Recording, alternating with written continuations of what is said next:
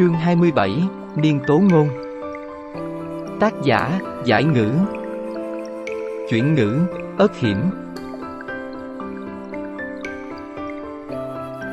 Nhắc tới cũng thật kỳ lạ, dù chỉ gặp nhau có vài lần, nhưng Hoàng Huy và Lăng Nhã lại rất hợp nhau. Hoàng Huy thường cuốn lấy nàng chơi đùa, còn phá lệ gọi nàng một tiếng di nương.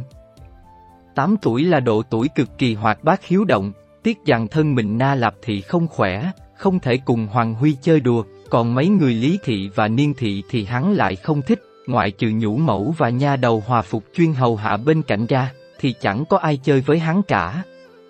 Lần đầu tiên gặp Lăng Nhã, hắn thấy rất thích, thế nên cứ cuốn lấy không buông, còn thường xuyên đi đến tịnh tư cư.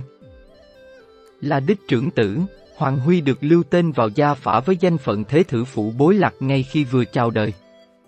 Sau một thân phận hiển hách tôn quý thường là sự cô đơn, thân phận đã định hắn không thể tùy ý chơi đùa như những hài tử cùng tuổi, càng không thể ra khỏi phủ. Chuyện này làm cho Lăng Nhã hơi tiếc cho hắn, đợi hắn đọc sách tập võ xong thì cùng hắn chơi đá cầu, chơi ngựa tre, còn bảo tiểu lộ tử và tiểu tràng tử làm một cái xích đu trong tịnh tư cư để chơi cùng hắn. Một hôm sau giờ học, Hoàng Huy nôn nóng chạy tới tịnh tư cư. Hôm qua Lăng Di Nương nói, chỉ cần hôm nay học thuộc hiếu kinh mà tôn tiên sinh dạy, thì nàng sẽ cho hắn một sự bất ngờ. Vì vậy mà hôm qua hắn ngồi học miệt mài, tới giờ hợi mới ngủ. Tuy hiếu kinh chỉ có 1903 chữ, nhưng lại chia thành nhiều đoạn, mỗi đoạn lại không liên quan gì với nhau, nên muốn học thuộc hết quả là không dễ. Tôn Tiên Sinh cũng không bắt hắn phải học thuộc trong một đêm, chỉ mong đến cuối tháng thuộc được 10 hay 7-8 đoạn cũng tốt rồi. Hoàng Huy nhớ lại biểu hiện kinh ngạc của Tôn Tiên Sinh khi nghe hắn đọc Hiếu Kinh lầu lầu không sót một chữ, thì không nhịn được cười. Lúc đó, miệng Tôn Tiên Sinh cứ há hốc ra, mở to như vậy mà cũng không sợ bị dùi bỏ bay vào. Chạy một mạch tới tịnh tư cư, Hoàng Huy cảm thấy có gì đó khác thường, bình thường, vào giờ này phải có người quét dọn ở đình viện mới đúng, sao bây giờ lại không có một ai, đi đâu hết rồi. Nghi vấn của Hoàng Huy được giải đáp ngay khi hắn bước vào đại sảnh, niên thị với y phục hoa lệ lộng lẫy ung dung ngồi trên chiếc ghế gỗ lê hoa, chuỗi ngọc trên cây châm dòng phượng vũ xuống bên tai, xa hoa lóa mắt. Lăng Nhã thì đang quỳ trên mặt đất, toàn bộ hạ nhân ở tịnh tư cư cũng quỳ, trước mặt bọn họ là sát một con mèo, là nhung cầu mà niên thị hay ôm trong lòng. Không hay rồi, chắc chắn là có chuyện gì rồi. Hoàng Huy cả kinh, định bụng âm thầm quay về nói với ngạch nương, nhưng không ngờ thị nữ lục ý bên cạnh niên thị đã nhìn thấy hắn, lập tức kêu lên. Thế tử Hành tung bại lộ, Hoàng Huy đành phải gồng mình đi vào, quy quy củ củ hành lễ. Hoàng Huy gặp qua Niên Di Nương, Niên Di Nương vạn an. Sắc mặt Niên Thị dần tái lại, vẫy tay ý bảo hắn tới gần. Thế tử cũng tới đây ư, đúng lúc, con giúp Di Nương nghĩ xem, có người nhẫn tâm độc chết nhung cầu của Di Nương đã nuôi mấy năm, con nghĩ nên xử trí ra sao? Hoàng Huy cẩn thận quan sát Niên Thị rồi lại nhìn qua Lăng Nhã đang quỳ, thấp giọng nói. Ý Niên Di Nương là mèo của Niên Di Nương bị người của tịnh tư cư độc chết sao? Niên Thị liếc mắt ra hiệu cho lục ý, nàng ta lập tức hiểu, giải thích. Hồi bẩm thế tử, bình thường nhung cầu hay chơi đùa ở Đông Viện, hôm qua cũng vậy, chơi tới nỗi tối rồi cũng chẳng trở về, lúc đầu chủ tử còn không thèm để ý, cho rằng nhung cầu chỉ chơi loạn ở nơi nào đó thôi, nhưng đến tận sáng nay, vẫn không thấy bóng dáng của nó thì chủ tử mới lệnh cho bọn nô tỳ đi tìm. Ai ngờ phát hiện ra xác nhung cầu đã cứng đờ ở ngoại viện tịnh tư cư. Vành mắt lục ý hơi đỏ lên, chỉ vào mấy người lăng nhã, trách mắng. Không cần hỏi nữa, khẳng định là bọn họ độc chết. Ta, ta, không, không. Tiểu lộ tử muốn phủ nhận, nhưng càng vội thì càng nói không ra chữ, còn bị lục ý cho là vì chột dạ nên mới nói lắp. Lăng nhã ngăn không cho tiểu lộ tử nói thêm gì nữa, ngước dung nhan thuần khiết lên, không kiêu ngạo, không xỉm nịnh. Hồi bẩm niên phúc tấn, tiểu lộ tử nói lắp bẩm sinh, không liên quan gì tới chột dạ hay không. Về chuyện nhung cầu, Lăng Nhã hơi ngừng một chút rồi thành thật nói. Đúng là mấy ngày nay nhung cầu có chơi ở gần tịnh tư cư, mấy người tiểu lộ tự thấy nó trắng muốt đáng yêu nên cũng đùa giỡn vài lần, nhưng tuyệt đối không làm ra chuyện đầu độc tàn nhẫn như vậy, Phúc Tấn trạch tâm nhân hậu, chắc cũng không muốn vì cảm xúc nhất thời mà oan uổng người vô tội, Lăng Nhã còn cả gan thỉnh Phúc Tấn minh tra, cho mấy người thiếp thân một sự trong sạch. Theo lời ngươi nói là ta đang vu oan cho ngươi ư.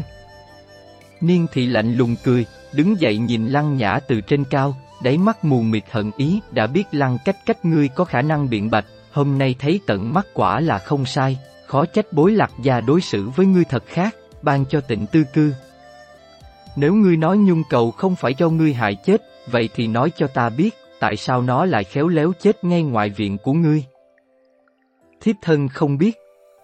Thật ra lăng nhã thừa hiểu, nếu không phải do nhung cầu tự ăn bậy, thì là do có người hạ độc nó nhằm hãm hại nàng, nhưng việc này quan hệ trọng đại, nàng lại không có chứng cứ, mạo muội nói ra cũng chỉ rước lấy phiền toái mà thôi.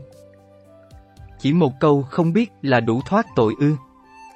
Lăng cách cách, ngươi xem bổn phúc tấn là cái gì, xem mạng của nhung cầu là cái gì. Nói xong câu cuối, niên thị đã không nén được tức giận, phất tay áo, lạnh lùng nói với lục ý đưa vật ngươi lấy được trong miệng nhung cầu tới cho nàng ta xem. Lục ý dạ rồi mở khăn lụa đang nắm chặt ở trong tay ra, trong đó có một thứ sền sệt màu trắng, giống như là thịt, còn có phân nửa cái đầu cá. Vừa thấy cái đầu cá, tim lăng nhã liền đập thình thịch, đây rõ ràng là đầu cá trong canh phụ dung cá chích mà phòng bếp đưa tới trưa nay. Lúc đó nàng thấy trong canh có hạt tiêu cây, nên chỉ nếm sơ qua, lại thấy nhung cầu đến chơi nên bảo tiểu lộ tử đưa cá dư đặt ra để nhỏ cho nhung cầu ăn. Niên thị rút trăm bạc xuống đưa cho lục ý cắm vào đầu cá, trong chốc lát, thân trăm đã chuyển màu đen, có độc. Nàng ném mạnh cây châm vào lăng nhã, vẻ mặt nghiêm khắc. Ta đã hỏi phòng bếp, hôm nay bọn họ chỉ đưa cá chích qua chỗ của ngươi, nữ hổ lộc lăng nhã, chứng cứ đều ở đây, ngươi có muốn nói gì nữa không? Thiếp thân không còn lời nào để nói. Chuyện này đã được sắp xếp rất tỉ mỉ, sử dụng nhung cầu làm mồi nhữ, từng bước từng bước dẫn niên thị tới đối phó với nàng, có lòng lại thành vô tâm, từ đầu nàng đã rơi vào thế bất lợi. Bây giờ cho dù nàng nói gì thì niên thị cũng sẽ không tin, cũng chỉ cho rằng nàng đang xảo biện. Rất có khả năng nhung cầu là do chính niên thị hạ độc, chỉ vì muốn tìm một cái cớ để đối phó nàng. Hôm tiễn giận chân trời phủ, rõ ràng niên thị nhìn nàng bằng một ánh mắt chứa đầy địch ý, hơn nữa, Lý thị cũng từng nhắc nhở nàng cẩn thận. Nếu thật là như vậy, thủ đoạn của niên thị quả là độc ác. Vậy là lăng cách cách ngươi đã nhận tội rồi. Môi đỏ của niên thị công lên, tạo ra một nụ cười dữ dằn tàn nhẫn, ác độc ở đáy mắt vô thanh vô thức tràn ra thành tai họa, không khí ngột ngạt bao trùm toàn bộ tỉnh tư cư, mấy người thủy tú quỳ trên đất, ngay cả thở mạnh cũng không dám. Niên thị cúi xuống nói nhẹ bên tai lăng nhã. Riết ngươi thì phải đền mạng, ngươi nói xem ta nên xử trí ngươi thế nào đây? Mùi phấn hương tràn ngập trong mũi, lăng nhã muốn né cũng không được. Niên di nương Hoàng Huy kéo tay áo của Niên thị, nhỏ giọng nói. Tuy Nhung cầu chết cũng thật đáng tiếc, nhưng nó chỉ là một con mèo, không phải con người, Niên Di Nương có thể đừng trách tội Lăng Di Nương hay không? Sắc mặt Niên thị lạnh lùng, tay mang hộ giáp khảm ngọc bích thành hình hoa hướng dương vuốt ve cái đầu trơn bóng của Hoàng Huy. Thế tử, nếu con chết, chắc chắn đích Phúc Tấn sẽ cực kỳ bi thương. Nhung cầu tuy chỉ là một con mèo, nhưng ta thương nó như con, ta sẽ không bỏ qua cho người đã hại nó. Giọng nói của Niên thị hơi nhỏ lại. Còn nữa, thế tử phải nhớ kỹ, nữ hổ lộc thì chỉ là một cách cách, thế tử gọi nàng ta là di nương là hạ thấp thân phận của mình. Nói xong, nàng lệnh cho hạ nhân. Đưa thế tử về đi. Hoàng Huy dãy dùa không cho ai động vào mình, khẩn thiết cầu xin niên thị buông tha cho lăng nhã. Tiếc rằng lời của một đứa trẻ không có trọng lượng, niên thị vốn không để vào tai, lại sai người tới dẫn hắn đi. Đang dặn co thì Lý Thị tới, nhìn thấy tịnh tư cư náo loạn, nàng không khỏi ngạc nhiên ngẩn người một lát, sau đó thì hỏi xem đang xảy ra chuyện gì. Hoàng Huy nhìn thấy Lý Thị thì như gặp được cứu tinh, chạy đến bên cạnh nàng cầu xin. Lý Di Nương, người mau cứu Lăng Di Nương đi, Niên Di Nương muốn Lăng Di Nương phải đền mạng cho nhung cầu. Đền mạng? Lý Thị Châu mày, nhìn Niên Thị hỏi. Mùi mùi, rốt cuộc là đã xảy ra chuyện gì? Niên Thị vốn cũng không ưa Lý Thị, lập tức hừ lạnh một tiếng, không thèm trả lời. Vẫn là lục ý kể lại tóm tắt sự việc, Lý Thị nghe xong, nhíu mày. Có thể bên trong có sự hiểu lầm, theo ta thấy, Lan Cách Cách không phải là loại người có thể làm ra cái chuyện độc ác này. Hiểu lầm. Niên thị không ngừng cười lạnh. Tỷ tỷ nhiều tuổi rồi mà còn hồ đồ, sự việc đã dành dành như vậy, làm gì có hiểu lầm, chẳng lẽ tỷ tỷ còn muốn lẫn lộn trắng đen? Lời nói vô lễ như thế, cho dù cố nhịn nhưng Lý Thị vẫn không thể không biến sắc. Không đợi Lý Thị mở miệng, Niên Thị tiếp. Việc hôm nay, ta cần người ở tịnh tư cư cho ta một lời giải thích, tỷ tỷ không cần phải dây nước bẩn vào người, nếu không, khi bối lạc gia trở về, ta sẽ bẩm báo lại toàn bộ sự việc, nói tỷ tỷ bao che cho nữ hổ lộc thị. Ngươi, Lý Thị đã biết Niên Thị không xem mình gia gì, nhưng không ngờ nàng ta dám hùng hổ dọa người như vậy, không giữ lại chút thể diện nào cho mình. Lý Thị tức giận đến mức mặt đỏ như gất, không nói nên lời. Niên thì khí thế bức người, tình hình như vậy nếu không cho nàng ta một lời giải thích thì khó mà êm đẹp được, dù cho Na Lạp Thị có đến thì cũng vô dụng, dù sao thì Niên Thị cũng đang nắm lý. Tiểu lộ tử cắn răng, quyết định một mình ông lấy tai họa này. Tiểu trang tử nãy giờ vẫn luôn quan sát hắn, thấy vậy thì thở dài trong lòng, nhanh chóng dùng đầu gối tiến lên phía trước, dập đầu thật mạnh nói với Niên Thị. Niên Phúc Tấn bất giận, là nô tài không tốt, gần đây trong tịnh tư cư hay có chuột, nô tài sợ kinh động tới cô nương nên tự mình chắc thạch tính quanh viện, hôm nay rắc xong quên giữa tay, lại lấy thức ăn cho nhung cầu, chắc vì vậy mà trong đầu cá có dính bột thạch tính, làm cho nhung cầu trúng độc. Quả thật nô tài không cố ý, tội của nô tài đáng chết vạn lần, nhưng không liên quan tới người khác, cầu mong phúc tấn trách phạt. Đây là lý do duy nhất mà tiểu tràng tử có thể nghĩ ra để chấm dứt chuyện này, mà không làm liên lụy nhiều tới người khác.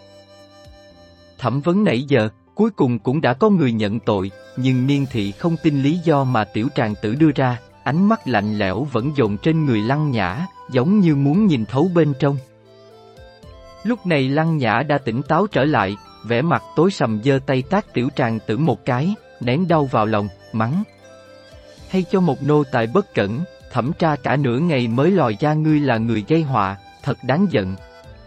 Ngươi thường hay phạm sai lầm, ta đã nhiều lần nhắc ngươi phải cẩn thận một chút, không ngờ ngươi nghe chẳng lọc tai, lần này đã hại chết mèo của Niên Phúc Tấn, thật sự đáng đánh.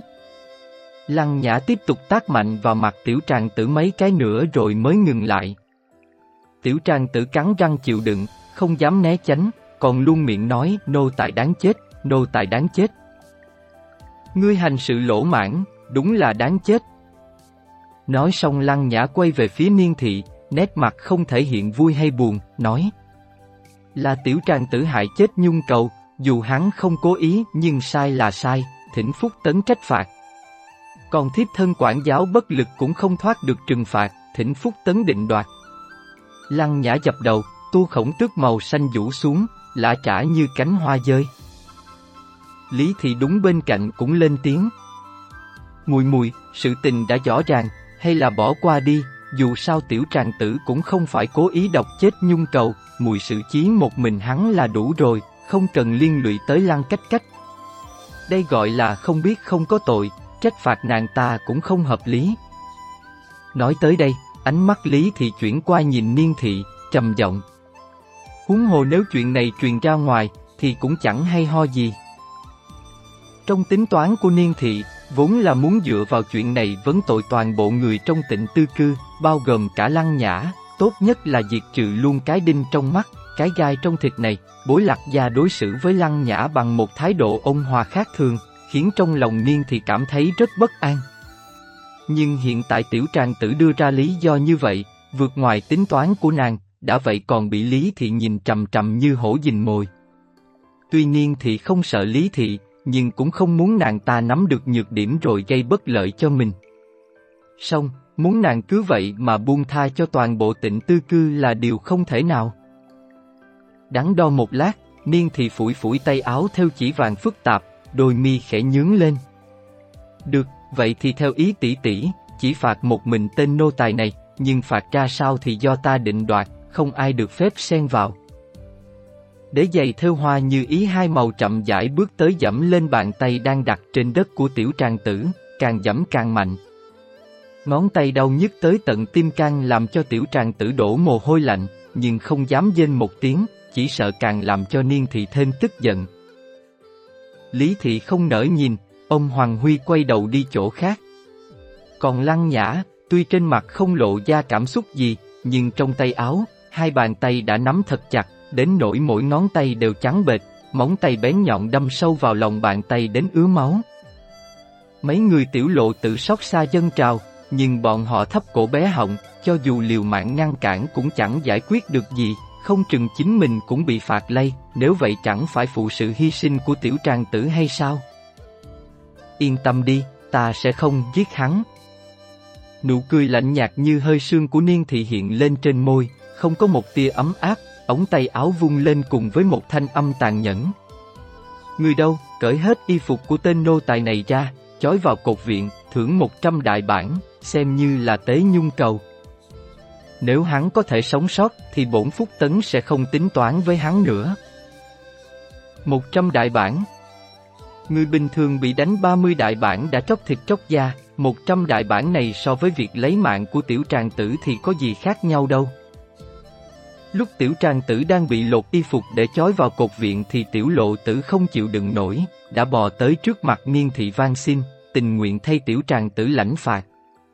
Nhưng niên thị không hề động lòng, lạnh lùng lệnh cho thuộc hạ hành hình.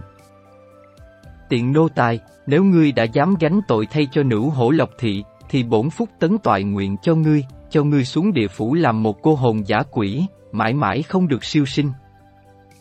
Lăng nhã hận đến muốn thổ huyết, nhưng nàng không còn cách nào, chỉ biết nghiến răng nhìn người của niên thị đánh từng trượng, từng trượng lên người của tiểu tràng tử. Niên như ngôn, ta với ngươi không đội trời chung.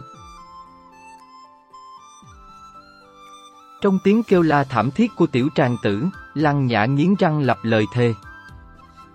Một trăm đại bản đã đánh xong, tiểu tràng tử biến thành người máu, đầu gục xuống không nhúc nhích, toàn thân không có động tĩnh, dường như hơi thở cũng chẳng còn.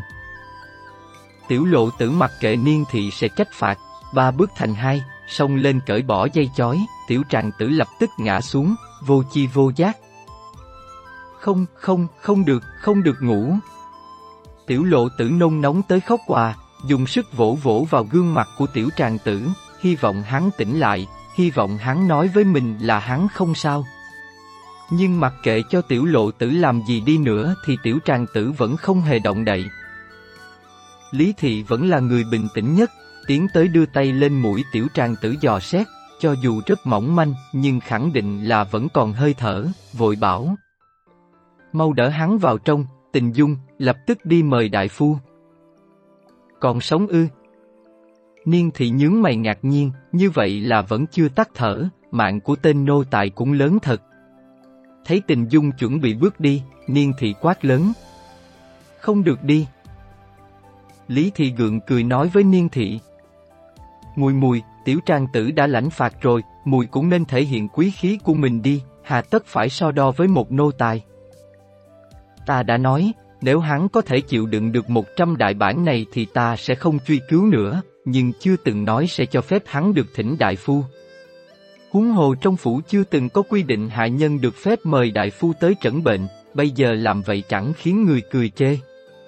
Tỷ tỷ là lão nhân trong phủ thì phải hiểu rõ quy củ chứ. Niên thị cười lạnh, không hề hợp với cảnh xuân đang ấm áp chút nào. Không lẽ cứ chơ mắt nhìn hắn chết hay sao? Giọng nói của Lý thị mềm nhũng bất lực. Là dương gian hay là âm phủ, phải dựa vào số mệnh của hắn rồi. Buông những lời này xong, niên thị viện tay lục ý thông thả rời đi, để lại sau lưng những ánh nhìn căm phẫn.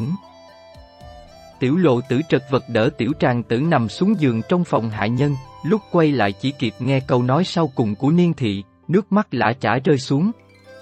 Tình trạng của tiểu tràng tử bây giờ, nếu không mời đại phu thì chắc chắn hắn sẽ chết, là niên phúc tấn cố tình muốn đuổi tận, chiết tuyệt. Hắn cầu xin cô nương, cầu xin Lý Phúc Tấn cứu lấy người bạn tốt của hắn, nhưng Niên Phúc Tấn đã lên tiếng, còn lấy quy củ của phủ gia để áp chế, ai dám vi phạm chứ? Để ta đi tìm cao quản gia. Lăng Nhã không thể nhẫn tâm chơ mắt nhìn tiểu tràng tử chết, lập tức đòi đi tìm Cao Phúc. Nhưng nàng chưa kịp xoay người thì tay áo đã bị kéo lại, Lý Thị nhìn nàng lắc đầu, mặt đầy chua xót. Vô ích thôi, chắc chắn Niên Thị đã cho người tới thông báo với Cao Phúc, hắn tuyệt đối không dám làm phật ý của Niên Thị đâu. Vậy giờ ta phải làm gì đây? Lăng nhã nhất thời bấn loạn, nôn nóng vây quanh, chợt nghe Hoàng Huy nói nhỏ. Hay là để ta nhờ ngạch nương? Đích Phúc Tấn luôn luôn nhường nhịn niên thị, chỉ sợ sẽ không vì một nô tài mà ra mặt, hay là nghĩ cách khác đi. Lời của Lý thì đánh tan chút hy vọng cuối cùng của mấy người lăng nhã, trong phủ, niên thị nắm trọn quyền hành, còn Đích Phúc Tấn lại quá hiền lành, cơ bản không ai có khả năng chống lại niên thị. Tình Dung tiến lên một bước, nói Chủ tử, hay là để nô tỳ thử xem? Lý Thị nghe vậy thì sực nhớ, vội cười. Đúng rồi, sao ta lại quên ngươi chứ, nhanh, nhanh vào xem xem tiểu tràng tử thế nào. Đợi tình dung đi rồi, Lý Thị mới nhìn mọi người, thấy ai ai cũng mang một vẻ mặt đầy nghi hoặc, nàng giải thích. Tình dung xuất thân từ y dược thế gia, à mã của nàng ta nổi danh là hạnh lâm lão gia. Trước khi chết ông ta đã truyền cho nàng ta không ít kiến thức về dược lý, lúc ở bên cạnh ta cũng thường đọc qua y thư, nên đối với y lý cũng có vài phần thông tuệ. Lăng Nhã vui mừng vô cùng, vội vàng quỳ xuống, trịnh trọng nói. Đại ân đại đức của Phúc Tấn hôm nay, thiếp thân nguyện ghi nhớ cả đời. Đây chính là cơ hội sống sót cuối cùng của tiểu trang tử, nàng nhất định phải nắm lấy. Dù cho lý thì có tính toán thì nàng cũng chấp nhận. Còn nữa, sau này, muốn đối phó với niên thị, chỉ một mình nàng nhất định sẽ không đủ sức. Đều là tỷ muội, không cần phải nói lời khách khí như vậy. Lý thì kéo nàng dậy, thân thiết nói, thật khó nhận ra ý cười ẩn bên trong.